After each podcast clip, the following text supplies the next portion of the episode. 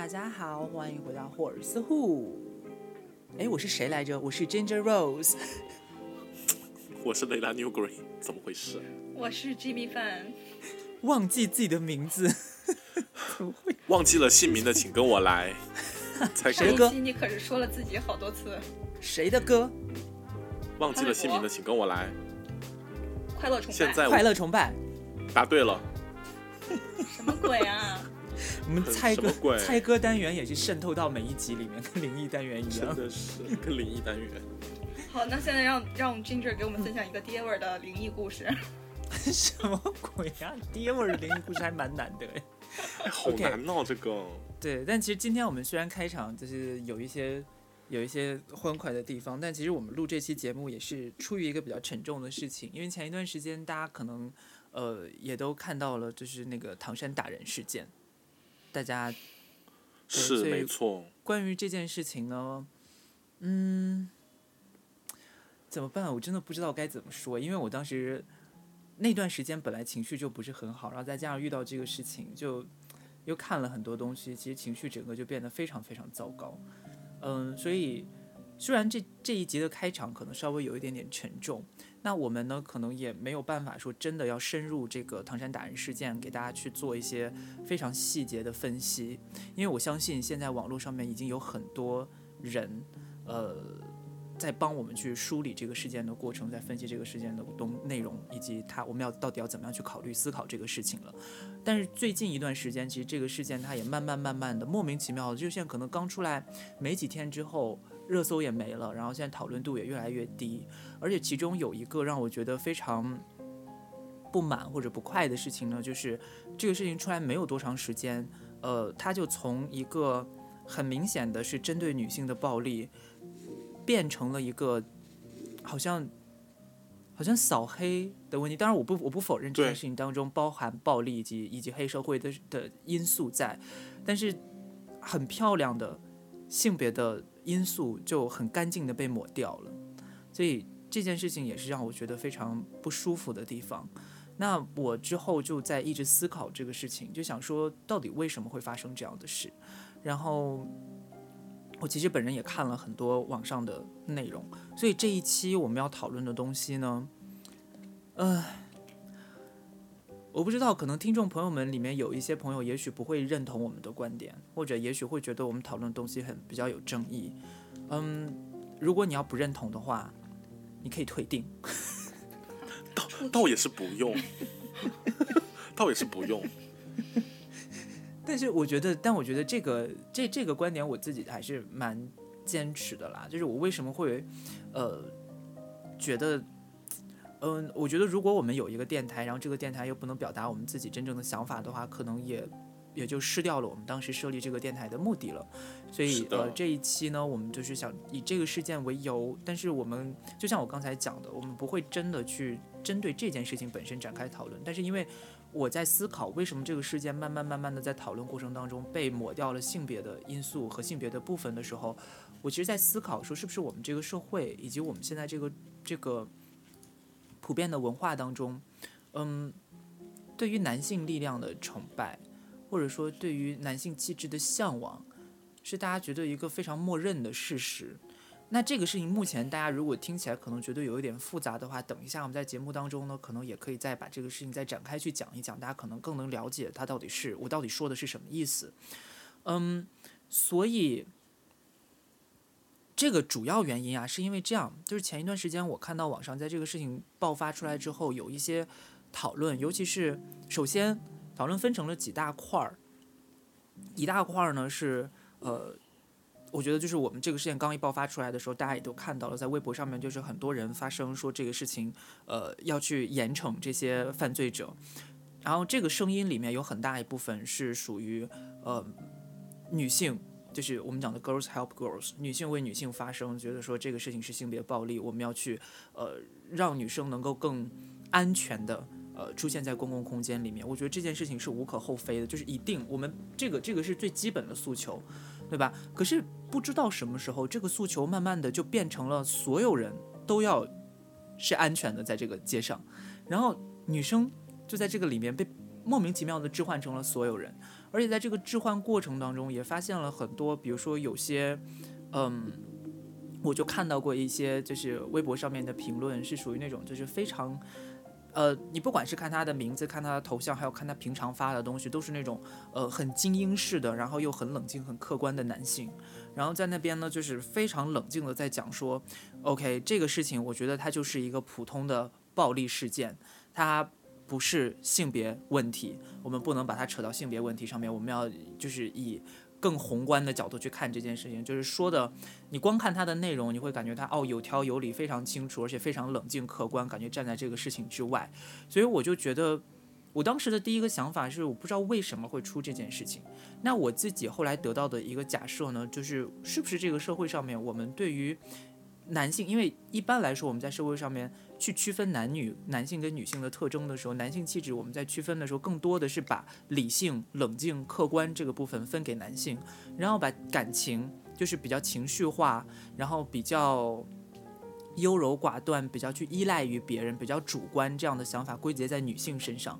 所以这些男性在这个状况底下去号召这个事情本身，其实也是一种男性气质的体现。那这个时候我就在想，嗯，我们在思考现在在。针对这件事情展开的这一系列男女对立的状况底下的时候，我们是不是要，呃，我们要如何才能真的就是把这个事情讨论成一个它就是一个性别事件，而且这个性别事件它不单纯只限于这个事情，就是我们的生活中的处处都跟性别结构有着非常紧密的关系。所以呢，今天这一期我们就是想跟大家讨论一下我们在日常生活当中看到的，因为我觉得男性气质是这个问题当中一个非常重要的点。所以今天这期节目呢，我们就是呃观点很明确，我们就是说，首先唐山这个事情它就是一个性别问题，而且这个性别问题不只局限于这样的暴力，我们在生活当中的点点滴滴都能看到这个问题，而且这个性别问题的根源就是我们在社会当中渗透着的。那种对男性气质的崇拜，而这个崇拜到底是什么？我们生活中又怎么样去经历这些事情呢？就是我们今天要跟大家聊的。我们我其实是在思考这个问题，就包括你刚才说的这些，和就是唐山事件一开始出来之后，我我作为一个女性，深切的感觉到，就是我那天你知道愤怒到什么程度吗？就是我不能再看第二遍那个那个视频，就是我也不能看，我现在都不敢看。特别特别的难受，难受到就是，而且我当晚还在跟朋友讨论这件事情，然后讨论到我不知道为什么就是头疼欲裂，我是靠吃着 E V E 就是睡的觉，就是我不知道这个两两两个就是我的头疼和我看这个视频之间有什么就是直接的联系，但是我确实是它让我感到了非常强烈的不适和愤怒，就是一就是我一旦就是。再接触这个事情之后，我依然能够感感受到同样的毫毫不逊色，就是减灭的那个程度的愤怒。但是这个愤怒就来自于像你刚才说的，就是我觉得它确实是一个暴力事件，它也确实是一个就是需要可能，比如说有关部门出站出来说我们要扫黑除恶这样子，但是。它和女性受到的迫害没有没有任何冲突。首先，它确实就是女性在这个在这件事件中受到了极大的伤害。它跟它就是你后面把它上升到什么程度或者定义这件事情的性质没有任何关系，对吧？对。所以我觉得就是包括你刚才说的，嗯，就是怎么说呢？就是我们这个男权社会啊，或者是。整个，有些人可能会觉得啊，有就是把它定义成女性在这个社会中种种的不安全、不舒服的这个过程，可能是对某些男性造成了冒犯。然后有的男的就会在那说啊，这是一个极端事件。我我一直都很尊重女性，我没有这样子，我没有做出任何就是伤害女性的事情。那是你自己一个人。而且我也问了我周围所有的女性朋友，包括我公司里的所有的女孩们，就是受到骚扰的概率是百分之百。虽然我的样本非常少，但是这已经可以说明一些问题了，对吧？就是你管好了你自己，不代表这个事情不存在。我就是我就是保持这个态度。其实这有点像什么？就是你你是你之前跟我说过的吗？如果你认为应该尊重女性，那么你就是一个女权主义者。所以他的就是这两个天平的中间，就是这两个天平的中间不是站在正中间，而是站在弱弱势者的这一方，对吧？嗯嗯嗯嗯，我我我的表达就是这样，我可能现在就还是就想起来就会比较愤怒，所以有点那个词不达意，听众朋友们请理解一下。对，因为其实刚才刚才 Jimmy 提到的两个点里面有一个特别重要，就是我们在思考暴力的时候，或者思考任何一个暴力事件、思考任何一个不平等事件的时候，我们都不能把这个事情当成一个就是，其实这种事情是无法冷静客观的去思考，而且我们也不应该冷静客观的去思考这种事情。就是你对任何事情都要求冷静客观，这个东西本身就是一个很，它就是一个无法完成的事情，就是。就是你得对自己多自信，你才能相信你自己针对所有事情都是冷静客观的。而且你要多愚蠢，你才无法看到这个世界上任何东西，它都是由各种各样的权力关系跟不平等所建构起来的。没有任何一个东西是上帝视角的，除非你是神。但是问题就是，就算你是男的，你也不是神。对，可是现在就是很多男的看不到自己不是神这件事儿。那可太多了。对啊，所以 那可所以，所以。你知道，我觉得很多时候，为什么我们说暴力这个事情无法从冷静、无法冷静的、客观的，从我们那种就是哎，就是你要宏观的去思考这个事情之类的？因为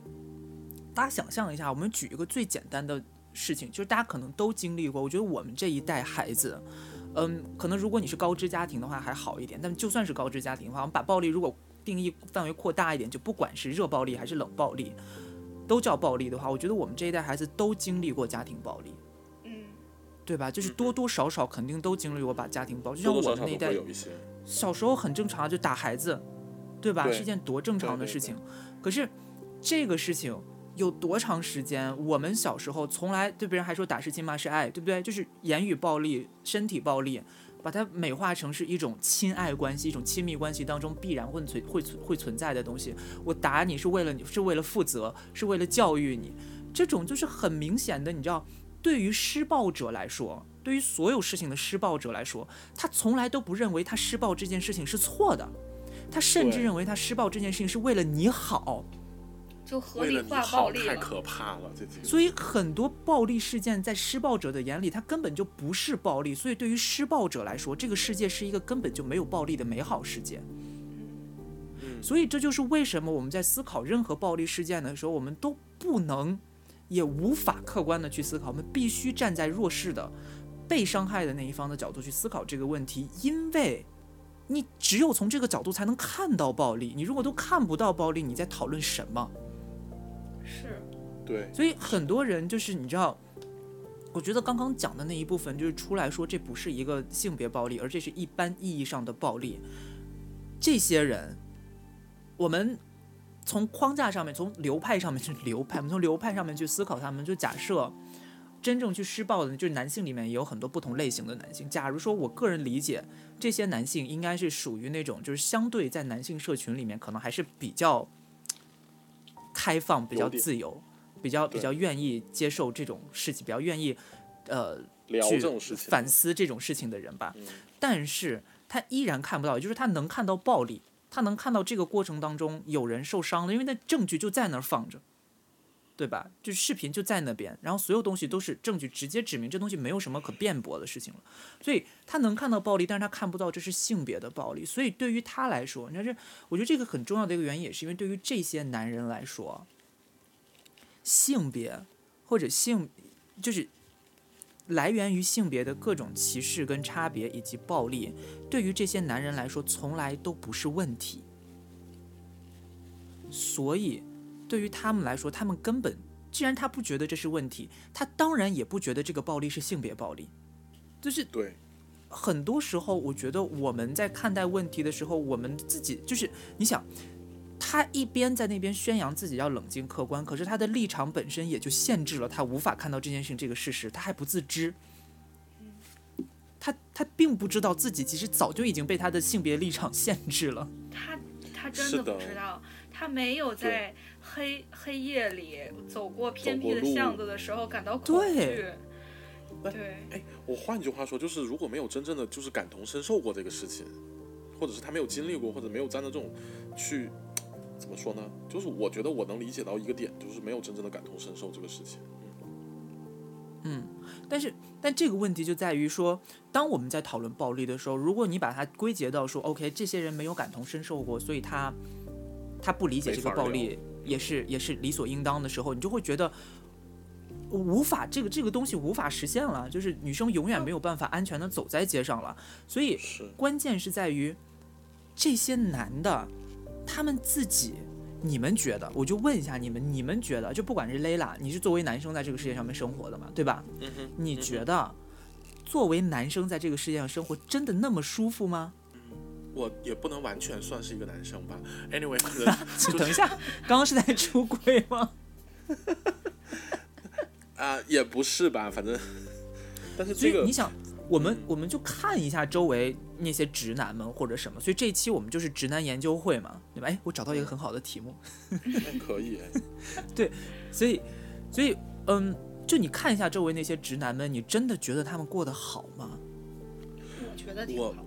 我觉得挺好的，反正没什么忧愁的感觉。真的就有想象中的那么好吗？就这个社会真的对于男的来说就没有压力吗？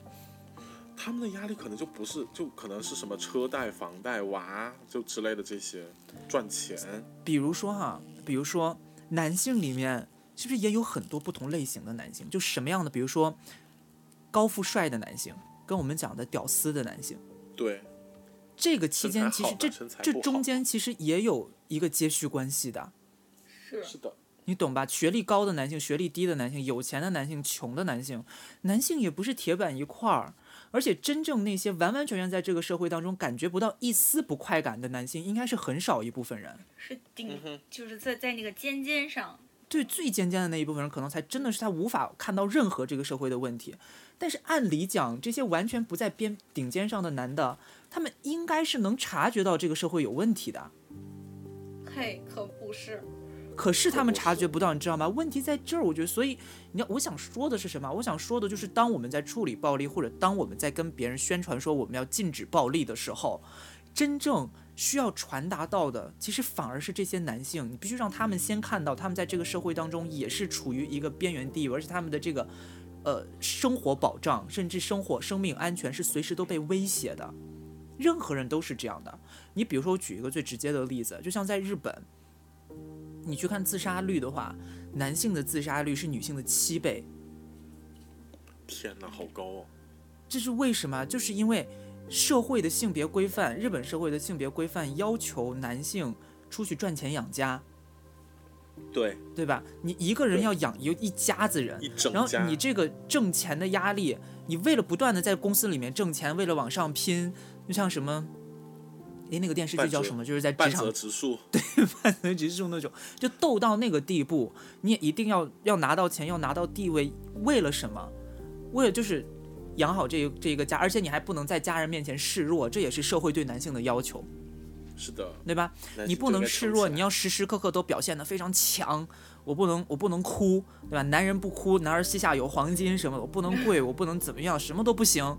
这些都是对他的束缚。但他们把这些束缚当成了自己的特权，对，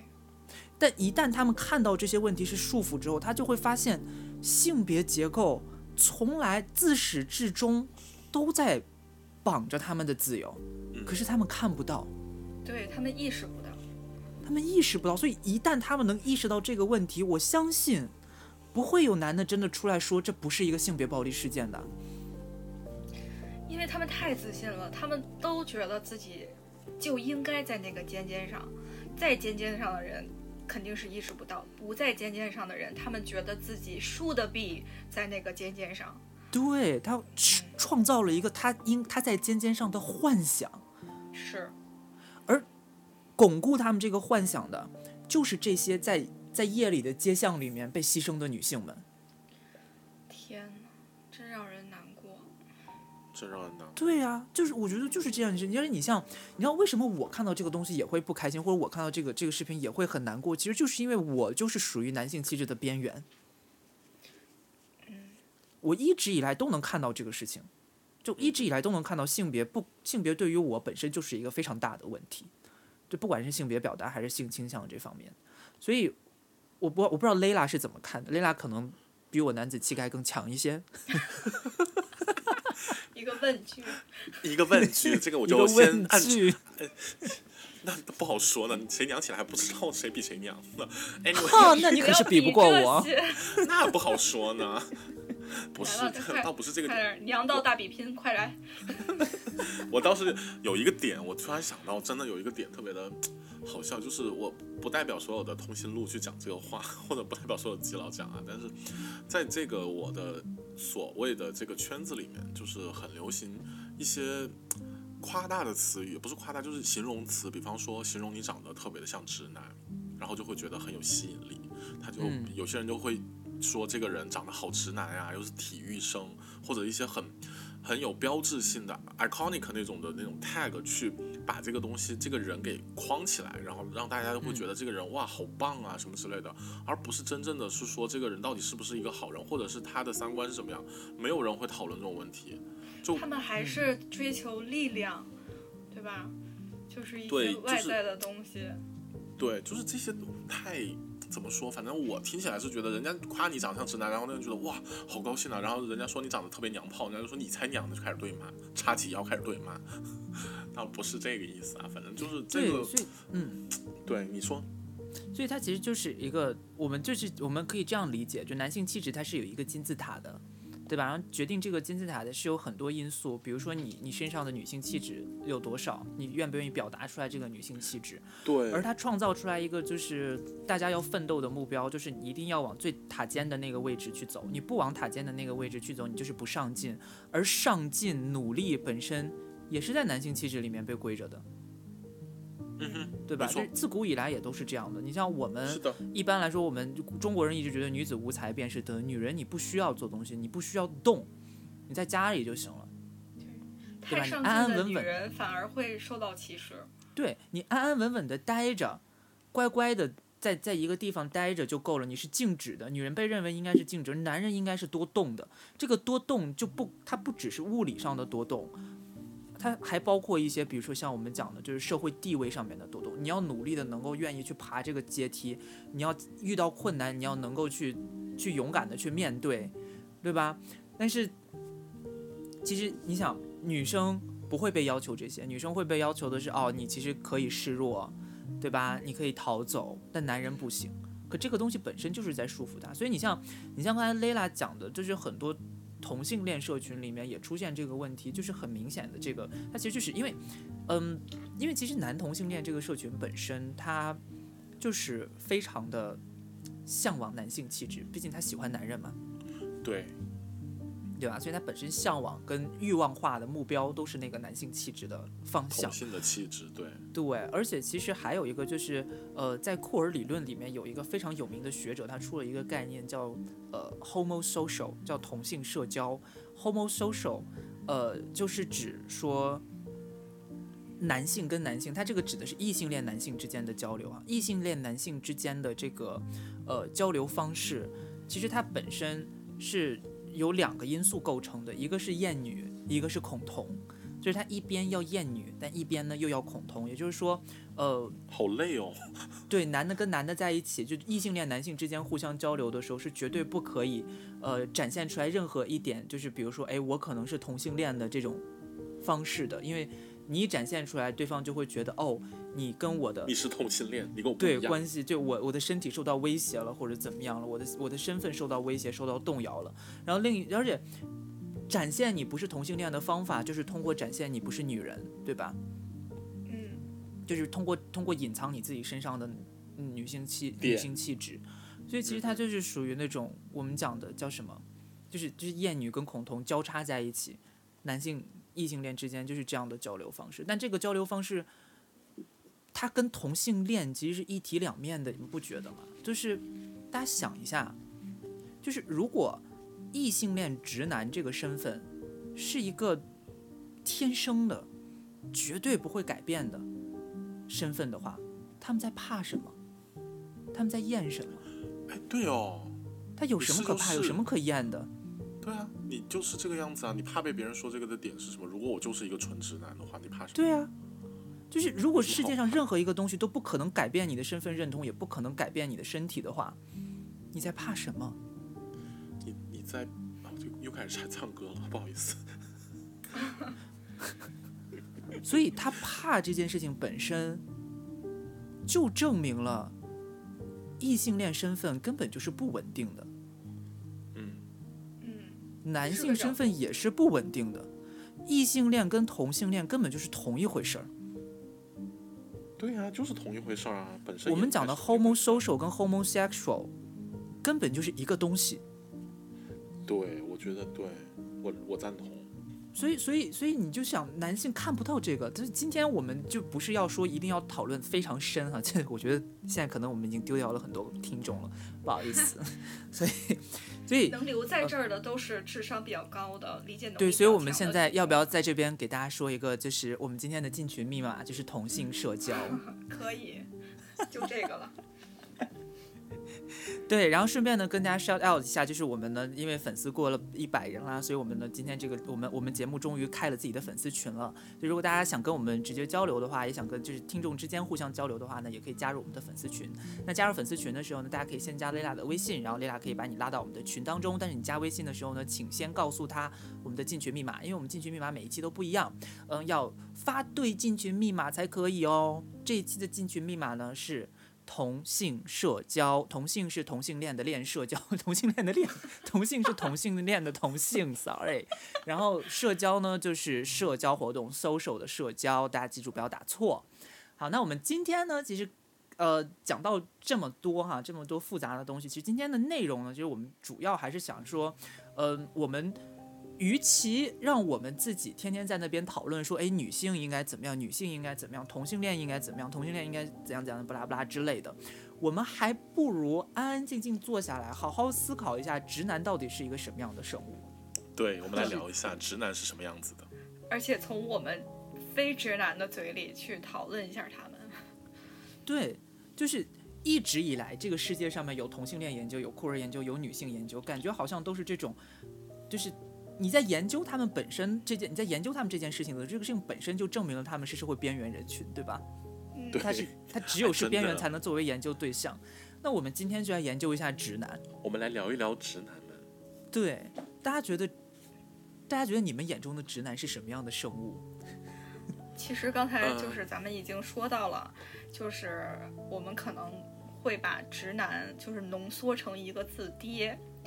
就是虽然嗯就是不能完全代表直男，但是他们身上就是大部分直男的身上都爹味很重。其实，其实我觉得这个字特别好，你知道为什么吗？就爹其实很能浓缩直男的概念，因为你要怎么样才能成为爹？你得有孩子，你要怎么样才能正经有孩子？你得先结婚，你要怎么结婚？你得先是个异性恋？就倒推过来，对吧？就是爹就等于直男，你是直男，你才会就是爹。哎，这个对所以你真的很 make 你。早晚都要成为爹，你要么就是将要成为爹的爹，要么就已经成为爹的爹。那我现在就要发誓成为所有人的爸爸，不是？等一下，我们这期节目目的是什么来着？爸爸，但是我我想先分享，跟大家家分享一个事情。对，我想先跟大家分享一个比较典型的爹味儿的事情，就是如果说到爹那，肯定得先从我自己的爹说起。就是我我想要跟大家分享的事情就是。嗯，首先我爸应该是个直男吧，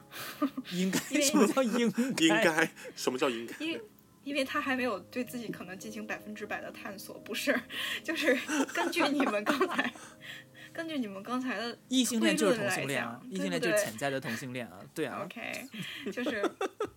哦，今天还是父亲节，我们真的是对，祝大家父亲节快乐！对，希望所有人都能。大家快乐。虽虽然所有人不是都是父亲，但是我们希望大家都可以成为自己的父亲，做自己的主人，不是没有。当自己的爹，对，当自己的爹。但是呢，就是我爸就是很明显的一个，就是纯直男，就是直男身上所有的缺点他都拥有。然后我就想跟大家分享一个比较极，就是比较典型的极端的例子，是因为他十年前他那个生了一场大病，就是脑出血，就是脑出血让他自己就是一半身体不能动，这个对于他就是平时在外面浪来浪去的人来讲，就是一个嗯晴天霹雳，一个巨大的打击。但是呢，就是生了这场病，并没有让他改变什么。就是之所以他会得这个病，其实也是因为他长期以来的可能就是烟酒过量啊，就是生活不规律这些不好的生活习惯，导致他就是可能就是身体被就搞垮了，嗯。然后他生完病以后，我我觉得就是我不我不太清楚别人是怎么样，反正对于我自己来讲，我可能如果我每每一次生病之后，我肯定都会想，我这次这个肠胃炎，那肯定是我吃了不好的东西，那我下次一定要注意，我不能再吃凉的了。或者我我这次呃因为偏头疼，那我可能就是第二天会早睡一点，我会从自己身上找原因，我为什么会生这个病，可能也是因为我自己的一些不好的习惯造成的。但是我的父亲他所有的一切，他都归咎于上天对我不公。就是歪密的一个概念给到，他完全没有从李宇春的身上，对找任何一个原因，说是因为我，不好意思，啊，对不起，没关系，也可以穿插一下。OK？就是他就来，我先放歌。可惜不是你，没有没有，就是所以他就是完全归咎于上天对他的不公平，就是朝天怒吼，为什么让我受到这个罪？对他完全就不会觉得是啊，是是不是我喝呃抽烟抽太多，喝酒喝太多，然后怎么怎么样？所以我觉得这个是承认自己的错误。对，就是，而且他就性格变得特别的狂躁，就是整个人就是充满了无能狂怒，对，就就真的是无能狂怒，就是他，而且他在后面的，就是康复的过程里也没有说是，呃，我就是因为这次我要好好的努力锻炼，然后抓紧痊愈，他，他就是丢给命运，就是就这样了，摆烂，对，就是命运之，就是把我造成这样子，我也就是不不想好好活怎么样活，就这样子，所以我觉得这特别直男的一个案例分享。就是你觉得，就是这就是我们刚才讲的，就是不愿意服输，不愿意认错，不愿意服软，就反正觉得我是，因为你不觉得这个事情其实对于任何一个人来说，对于一个任何一个生活在这个世界上的人类来说，你总有一天，只要你不是神，还是那句话，男人不要再以为自己是神了，你不是神，因为你会生老病死，任何一个人都会经历自己的能力以及身体慢慢变弱，慢慢。慢慢需要别人的帮助的这个嗯阶段，你必须在某一个时间点认输跟服软，因为生命永远比你强大。但男人并不自知，他们就是吃掉的那些蓝色药丸和什么海狗油之类的，他们也不觉得是自己的问题，而是可能啊，他最近太累啦，压力比较大什么的。拜托，男人清醒一点吧，就是你们自己不行，好不好？你知道，有时候就是在日本有一些，我见过一些事例，就是尤其在一些，因为他们这边那个国家福祉做的那个就是老人的照护工作，其实还蛮渗透的蛮彻底的，因为毕竟高龄社会嘛，所以有很多男性的高龄者，然后他们因为就是身体条件跟身体能力越来越差，不断的需要别人去帮他，然后就会有很多人会用非常暴力的方式拒绝帮助。为什么？就是因为这样就承认自己弱啦。对，啊，好就是奇怪。嗯就是很奇怪，你不觉得这很荒谬吗？而且我觉得其实，其实很多时候，我不知道你们有没有经历过那种，就可能我们其实我们回想一下我们生活当中，就我们老一辈的那些，比如说爷爷奶奶们，就爷爷辈的爷爷们，他们在家里面的身体变得越来越差的时候，当然我不否认有些就是很好，然后也也性格很好、很 nice，愿意接受这件事情的人，当然有哈。但是不是也有一些就是他会，呃，变成那种，我不知道这个是一个典型的形象，我不代表是所有男的都会这样哈。首先我要不断澄清这件事情，然后再来呢就是就是所有男的都会这样，男的都是垃圾。不对，对不起也。是不要这么激动。然后我们有时候就是会见到那种，就是老年人他让他的妻子，比如说爷爷让奶奶负责，就是奶奶在照顾爷爷，爷爷身体不行了，其实奶奶身体也不行了，但是奶奶还是不断的会去照顾爷爷，而且爷爷把这个东西当成一个非常理所当然的事情，太是了。就是觉得，哎呀，就是我就应该，我我娶你干嘛的？我娶你不就是来给我养老的吗？然后你不是就是要照顾我吗？然后一点不好，他还会不开心。对，是的，没错。就他明明已经，他明明已经已经弱到那个程度了，就还非要必须撑着一个，就是我是这一家主人的，我要在这边，就是你知道，就是也许有的时候，奶奶就我们想象一个，就是奶奶也许她的力量以及她的身体状况，甚至可以打得过爷爷。可是爷爷还是会以为自己可以在他面前逞强，是动都动不了了，可能给你喂一勺子毒药你就嗝屁了，但是还觉得自己是一家之主，可以凌驾于众人之上呢。我在这里没有人影射任何人的意思，我只是想象出来的角色。对，就是我们就是现在就是想象这个角色，你不觉得这个角色其实是很有可能出现在日常生活当中的吗？就是就是甄嬛和雍正。我也在想这个，我脑子里面也是这个。没有，而且你们没有发现吗？就是一般就是比较岁数比较大的老爷爷老奶奶，一般就是比如说老爷爷提前去世之后，那老奶奶可能自己一个人会度过余生。然后就，但是如果老奶奶去世比较早的话，那老爷爷完全没办法自己一个人照顾自己，他们可能就会去，就是再娶一个或者找个保姆什么的，总总之是需要一个女性来照顾他们。嗯嗯，我奶奶就是哎，我现在只就奶奶还在，然后我爷爷爷去世了，然后我奶奶就没有没有，就是我爸妈在照顾他们。是很少有老奶奶就是在嫁人或怎样的。嗯。所以这个就是我们想象了一个角色哈，没有要影射陈建斌老师的意思，就是想象出这么一个角色，而且这个角色我们觉得他其实，嗯，有很大的真实性，对吧？既然既然我们都觉得它有很大的真实性，那其实我们就可以把它几乎当成一个就是典型的呃性别的期待以及这个性别结构可能会造成的一个男人老去的结果。当然，我们刚才聊的都是真的爹。对吧？那其实有的时候有一些可能他并不是真的爹，他还没成为爹呢，那他自己就已经开始觉得自己是爹了。有没有觉得大家有没有觉得爹位当中有一个非常重要的呃特征，就是你如果不会这个技能，你就没有办法称自己骄傲的称自己是爹，就是说教。太是了。两位有什么故事可以给我们分享一下吗？我我先分享一个，我先浅分享一个小故事吧。就这个虽然说跟我没有太大关系，但是是我前领导的一个故事，我觉得特别的可怕。我前领导他有一次就是他是一个非常怎么说呢，非常直男的一个爹。对，然后他刚刚有一个女儿，女儿刚刚才四岁，然后他就会把我们在工作中遇到的，比方说我们每个月会定一些 OKR 或者 KPI 之类的，我们 OKR 可以按双月、单月去做一些复盘什么什么之类的，这些所有的工作的方法全部运用在他女儿的身上。他有一次特别骄傲跟我说，他说我这周跟女儿定了。呃，制制定了一些那个他需要做的事情都在 Excel 里面，然后他的进度是什么样子的，然后完成了多少，然后我现在都记录的非常的清楚。他女儿然后他的四岁才四岁，小学还没上小学。请问，我的天啊！比方说今天早上起来。比方说今天早上起来啊，他需要去读书，然后去写毛笔字，然后然后中午要去上一个钢琴课，然后上了钢琴课之后，他爹会就是问他今天学了什么内容，然后家给他弹一遍。他虽然他也听不懂吧，然后比方说他今天去上了英语课、英文课，然后他今天学了什么样的内容，然后就给他说你给我背一下今天的单词，然后他有每天有固定的学习时间。我感觉我感觉他的女儿没有在。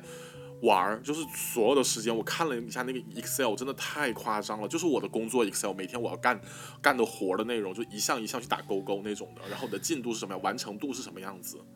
还要写评语那种。哇，天呐，就是很爱当领导，这其实也是一个还蛮重要的对要素哎。对，所以我们今天可以一起来思考一下，就是爹们哪些爹们都有哪些技能，我们也是可以。在生活中躲开这些技能，我们刚刚讲了嘛，一个是不服输、不服软，然后一个是爱说教。关于爱说教这个部分，Jimmy 应该也有蛮多故事可以跟我们讲的吧？呵，可太多了。我觉得我遇到的所有的直男都特别爱说教，就不能是百分之百吧，但是百分之八九十得有了。但是就是你们没发现他们之间有个共同的特点，就是。爱说教的上一个前提是他认为你不懂。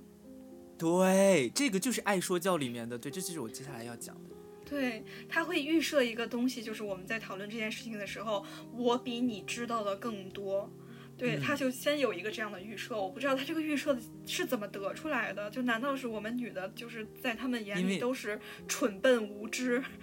对啊，呀，我跟你讲，这就是非常具有歧视性的，要么就是因为你你是女的，要么就是因为你长得年轻，要么就是因为你知道展现一些女性气质，对，或者是某些特定的，话。题。对，就是那没有 anyway，我可能是比较瘦小吧。你最好是，就而且就是某些特定话题，第一大话题就是政治，对，是国际时政科技，科技，然后体育，对，但体育我确实不懂，我也不想跟你聊对。。然后有一次我们公司的直男，就是我们在说起什么什么事情来了。的时候，我就问了他一句，我说：“那吴磊现在是在哪个俱乐部呀？”然后他，他竟然反问我，你知道吗？他他说：“你怎么会知道吴磊的？” 他以为你说的是那个明星，哦，是哦，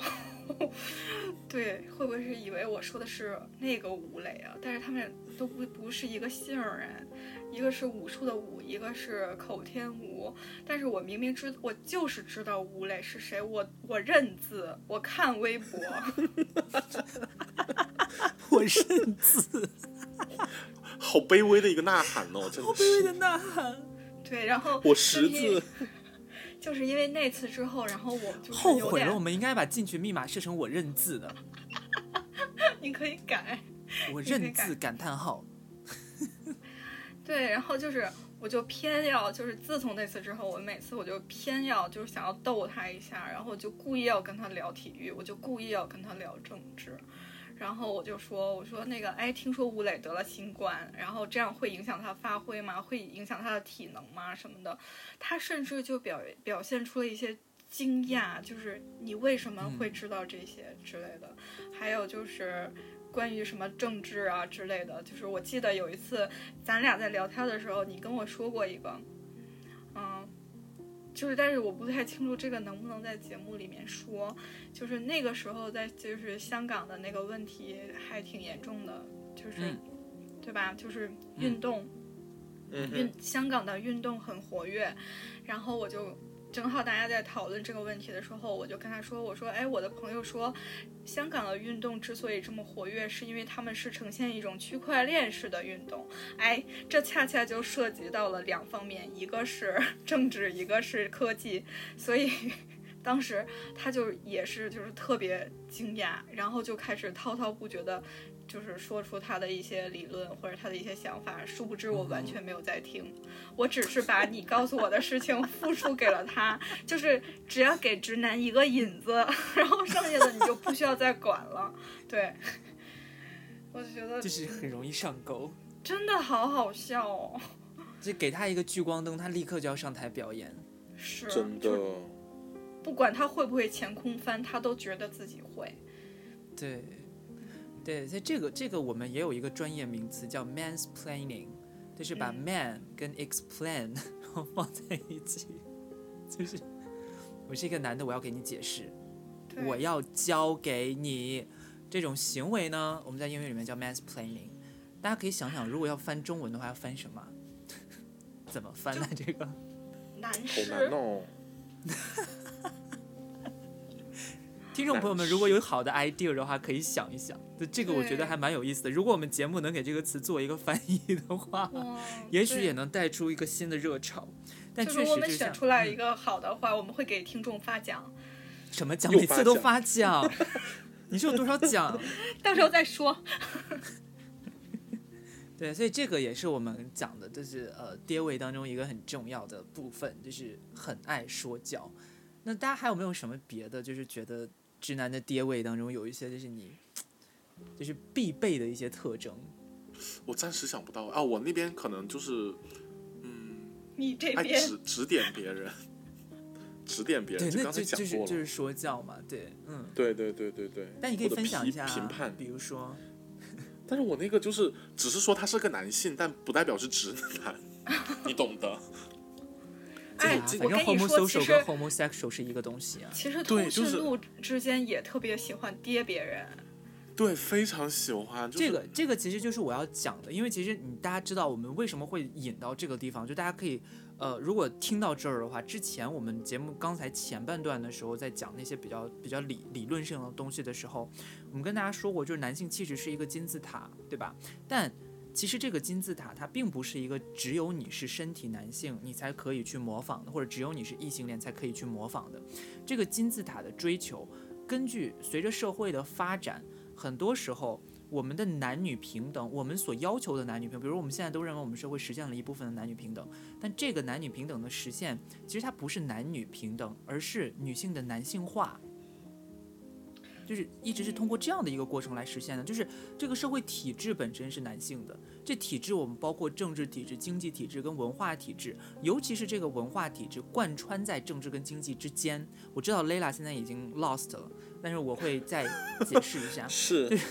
就是文化体制是什么？文化体制就是我们认为什么样的人的属性跟什么样的素质是值得、值得、值得崇拜的，值得追捧的。在这个人的素质跟人的这种属性当中，值得追捧的大部分都是男性气质。因为你如果没有那些能力，比如说你如果不够上进，你如果不够冷静、不够客观。你不会被认为是一个合理的工作当中的螺丝钉。对。哦，那什么时候上进、冷静和客观就必须是男性气质了呢？就是我们这个社会一直以来是这样期待的，而且这个东西就是社，这个应该怎么讲呢？就这个社会让男性变得更容易冷静、客观、上进。嗯。因为对于女性来说，她要冷静、要客观、要上进的时候，会有非常多的阻碍。现在社会越来越好，这就是我说的为什么现代社会它是男女性的男性化，因为我们没有去改变这个社会是这个社会体制很多部分，包括文化的想象，都是以男性的男性的气质跟男性的一些方这些体制都是以男性为中心建构起来的。我们并没有改变这个体制，我们只是把这个体制打开，让女人也可以进来了。就是你也可以去上大学。你也可以提高学历，然后出来努力工作，但是以前在女性身上加给你的那些枷锁还依然在。你带着脚镣可以跟我们一起在一个地方跳舞了，仅此而已。而且你还得跟我跳的一样。所以，所以我真的特别讨厌现在有些人说说什么中国已经是对女性非常，就是呃女，就什么中国女性的权利已经比较高啦，就是不会受到，就像其他比如东亚国家那样子。嗯，怎么怎么样？我特别讨厌大家，就是有些人这么说，嗯，其实根本没有，你就在比烂嘛？这不是？对啊，而且你知道，其实他这个事情就是怎么讲？当你真的把这个体制打开之后，你也许会发现，女性的表现并不比男性差。所以男性开始害怕，就是说，哎，你们女的不能太太努力，不能太上进。你看，哎，这些人带着脚镣跳的都比我好，对，我怎么办？对，他们摘下脚镣还不要上天了，真是，我们就差一个皮纳斯。对，所以，所以我才说，就是女性其实在这个社会当中也有一部分女性，她会用这样的方式去追求男性其实，她也会变得爹。所以，爹不等于生理男性，也不等于直男。是的。对。但是直男更容易爹。对，就是直直。直男都爹，然后女的一部分爹，他们是两个圈圈，然后中间的一部分重合了。中间一部分重合的是跨性别的爹吗？哦，有可能哦，跨性别也会有电。金星老师啊，对不起，快把我剪掉。这个掐掉。其实金星老师是很，就是很传统的女性啦，她有一些观点非常传统，比如说要生孩子啊什么之类的。嗯，对对对对对。对。所以，所以这个就是我，所以我想问一下两位有没有就是经历过这种，就是可能爹味儿，我感受到这个爹味儿，但其实不是从直男那边来的。有，快 来快来！有，我的我的同事又是抽到了雷拉专场。Q 到我的专场，我的女同事们特别热衷于给我介绍对象，就是说你为什么不结婚呢？你这个男生就是到这个年纪了，就是为什么不去结婚呢？你还在这里就是单身干什么啊？那你一定是没玩够吧？哎呀，你这个样子真的是不太好，你应该现在去结婚生孩子。这样才会怎么怎么样，然后你的生活会越来越好的，这这是不夸张的，就正常都会给你这么说嘛。嗯，我遇到过最夸张的，我想起来一个事情，就是我刚工作那会儿，还是个女的，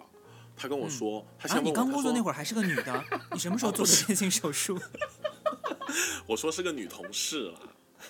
还是我是个女同事，我就叫女同事，对，不是。有一天中午，我跟一个女同事我们去吃饭，然后她那时候看到我的脸上长了一些痘痘嘛，然后她就问我，她说呀，她说那个，哎，最近上火哎，我说对，然后你猜他说了句什么话吗？快吓死我了，他说你应该找一个女朋友啊，给你泄泄火之类的，啊，好恶心啊，好恶心啊，啊，然后我就啊，他说你找个女朋友吧，泄泄火就没事儿了，然后我就啊。我说这合理吗？就是特别荒唐。女性把自己就是身为女性本身，她还认为女性就是男性泄欲的工具。对啊，就是证明他其实就是在他的心里，他默认的那一套这个社会该怎么样才是好的人，怎么样才是合理的人的那个框框，其实他就是已经内化了那个东西啊。这就是我说的，就是女性也可以跌啊。哇，那个那次真的是把我给吓死了。我突然想起来这个事情，所以。我我听说啊，我记得 Jimmy 之前有浅浅跟我透露一下，就是 Jimmy 的前上司 一位女性。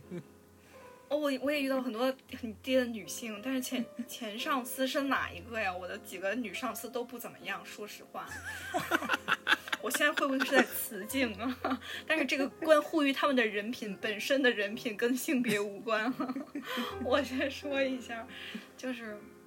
啊，我都忘了，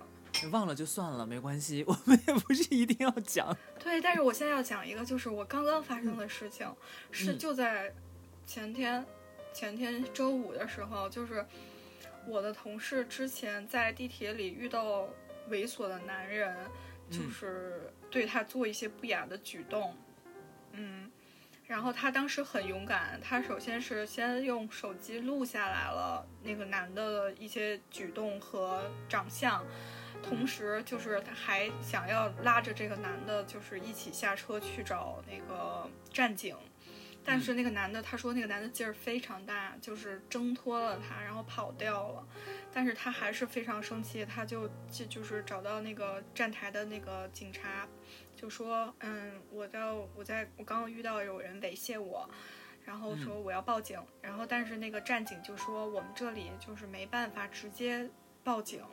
就是如果你能抓到他，我们可能配合就是配合你把这个人送去或者是报案，但是你现在什么都没有，你一个人来讲，同时你也没有受到什么伤害，我这我这边就没办法处理。你如果真的想要报案的话，你得去就特别远的地方。一个地方去派出所里边去报案，然后他说我要报案，然后那个人就说那你自己解决，我我不管。然后这个女生就自己坐了地铁去了几站之外的一个派出所，然后就去报案。然后当时她说她受到冒犯的感觉就是那个警接待她的警察就是很用一种很诧异的语气说你确定你来大这么大老远跑来就是为了这个事儿吗？然后那个女生说：“对我就是要报案。”然后就给她做了一个常规的笔录。他说在做笔录的时候，他就感到了受到了第二次伤害，因为他就是对方不停的在问他那个男的的样貌是什么样，他对你做出了什么样的举动，描述的必须非常详细。对，然后他就，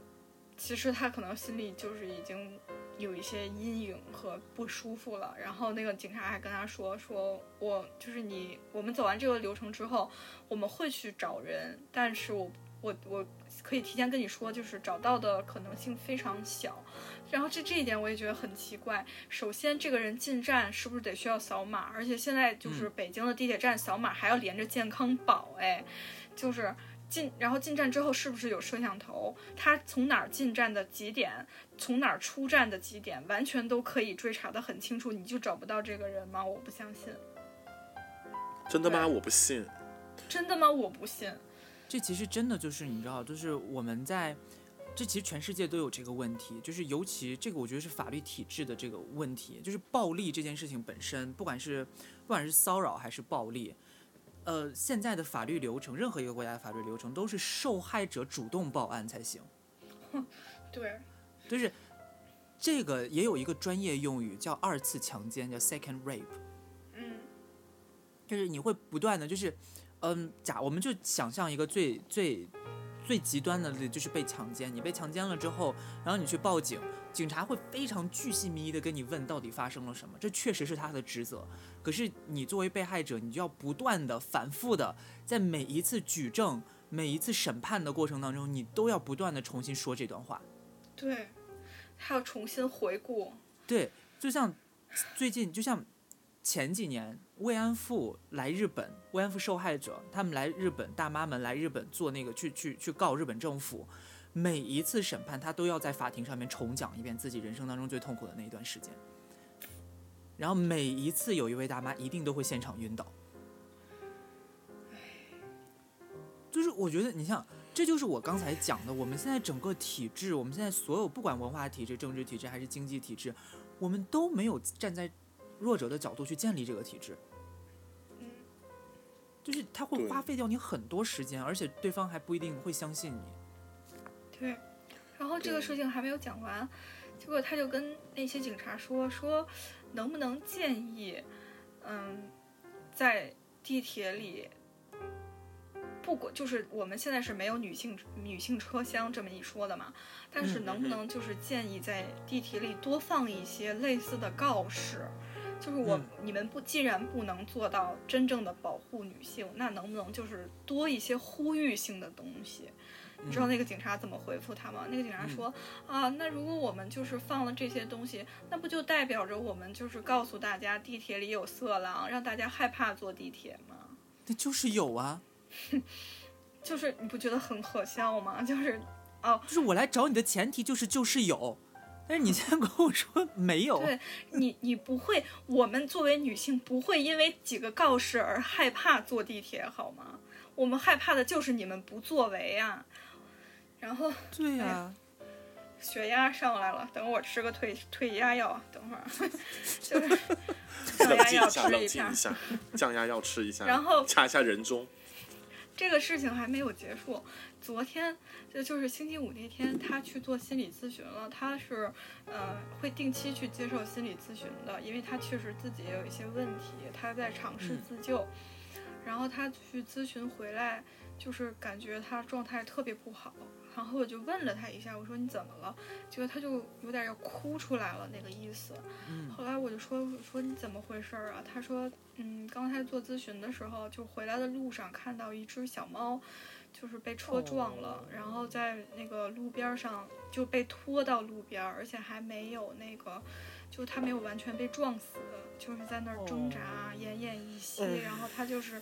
骑车路过的时候，就看到那只小猫，就是要结合之前发生的种种事情，然后他就说，我们何尝不是那只小猫咪呢？就是我们真的就是没有任何，就包括唐山那些受到暴力的女性，其实就跟街边上的猫咪一样，完全就没有任何反抗的力气。然后他就想到这些之后，就是他可能是最近的这些事情让他有一些政治性的 emo。然后就没有得到疏解，然后他就是他就很很难过，而且他说，他说他前一天跟他一个就是许久不见的男性朋友见面吃饭，就两个人就好长时间没见面了，可能就是也聊了一些。他说那个男生是从体制里出去的，本身可能有一个比较体面的工作，但是可能那个男生为了追求自己的兴趣啊，或者是爱好什么之类的，就选择了去做独立制片。然后呃很久没有见面了，然后两人聊的时候，那个男生向她表达了自己近期内的痛苦是没有在事业上得到应有的他所期待的一些地位和荣耀，然后他就觉得男性男性的痛苦真的好肤浅，就是你明明辞了职去做追求你自己想做的事情，但是你好，你你追求的这些东西还还是跟体制内一样，获得成就、获得荣誉、获得地位和金钱，就是他就觉得那相反观我们女性真的是太惨了。就是我就觉得特别好笑，就好比就是《一帘幽梦》里那个绿萍跟紫菱说说，呃，你不是紫菱跟绿萍说，你失去我失去的是我的爱情，而你只是失去了你的一条腿而已，就是那种感觉。真的像张体那个，我只是对失去了就是五百万。我觉得荒唐。你说男性的痛苦也非常简单，就这些已经让他们就一蹶不振。他们真的是没有承受过女性承受的这些东西，唉，痛点也很低啊，就生理上的痛点也非常低，感个冒就觉得自己要死了一样，那就去死好吧。请问你现在影射谁呢说？对不起，我姥爷没有，没有没有没有冒剪掉，对对，剪掉。也是，对我们这期真的都要录哭了。真的，就是我们这一期节目当中可能会有一些就是比较激烈的言辞，但是我觉得也是，嗯，确实是最近一段时间有一些事情让我们真的很愤怒，而且我其实因为今天这一期没有办法再展开继续讲了，但是我我一直我个人一直是觉得愤怒其实才是我们最重要的一个情感之一。并不是冷静客观，我觉得有立场的愤怒才是才是更重要的，在这个世界上面，因为我们真的面临太多问题了，尤其对一个弱者来说，如果你连一个弱者在他的立场上面愤怒的资格都不给他的话，那我觉得这个世界也不会好了。所以呢，哎呀，天哪，我都要说哭了。所以呢，也希望大家呢以后能够就是，唉，就是一定要就是，如果你在社会当中，比如说你你是可能被威胁的。就是弱者，你的不管你的身体安全还是生命安全，如果你觉得可能是被威胁的话，一定要想办法保护好自己，这个真的非常重要。但是你说你现，在让我讲用什么方法保护自己，我真的也是没有办法给出特别好的建议，因为刚才我们一路聊下来也会发现，这真的是一个死胡同，你不管走到哪儿，就是我们，我们即使对自己保护的再好，也会遇到一些意外。对。但是我觉得唯一能做的，就真的就是就是让大家知道我们的愤怒。对，一定要保持愤怒，不要让自自己的这个能力消失掉。对，真的很重要，而且要让大家知道，就是大家都来做电台，大家都当 rocker 来做电台，好吗？真的 join us。但是也是不要跟我们做同样的那个类型啦，因为就是我们也是不需要有那么多就是竞争者。就听就好了，听众朋友们，支持我们，让我们的声音散出去，让更多的人知道。那可能第二秒就被禁了。真的，对，所以我们今天呢，就是跟大家分享了一些就是爹味以及爹到底是什么，还有我们在这个过程当中经历的，就尤其是从唐山的事情开始，我们经历的一些，嗯，我们想要表达的一些愤怒，或者尤其我们我们并不是说真的就是所有直男都是这样，可能有一些比较激烈的言辞或者什么，就大家还是要知道，像我在节目当中讲的，就是任何一个群体它都不是铁板一块，它里面都有非常多的呃层次。那我们只能就像我们在节目当中也让大家想象了一个，呃，一个一个年老的直男，他在一直一点一点失去自己身体能力过程当中的心路历程。这个它虽然是一个想象，但是又那么真实，所以我觉得我们也不能否认这个想象，它确实有可能是我们的社会真实的呃展现，或者是它一个缩影。嗯，所以呢，嗯，我们今天很多内容大家就把它当成是我们想象的直男会是什么样的。对，如果如果你觉得被冒犯到了或者怎么样的话，那就不要听了。出去不要跟观众吵架，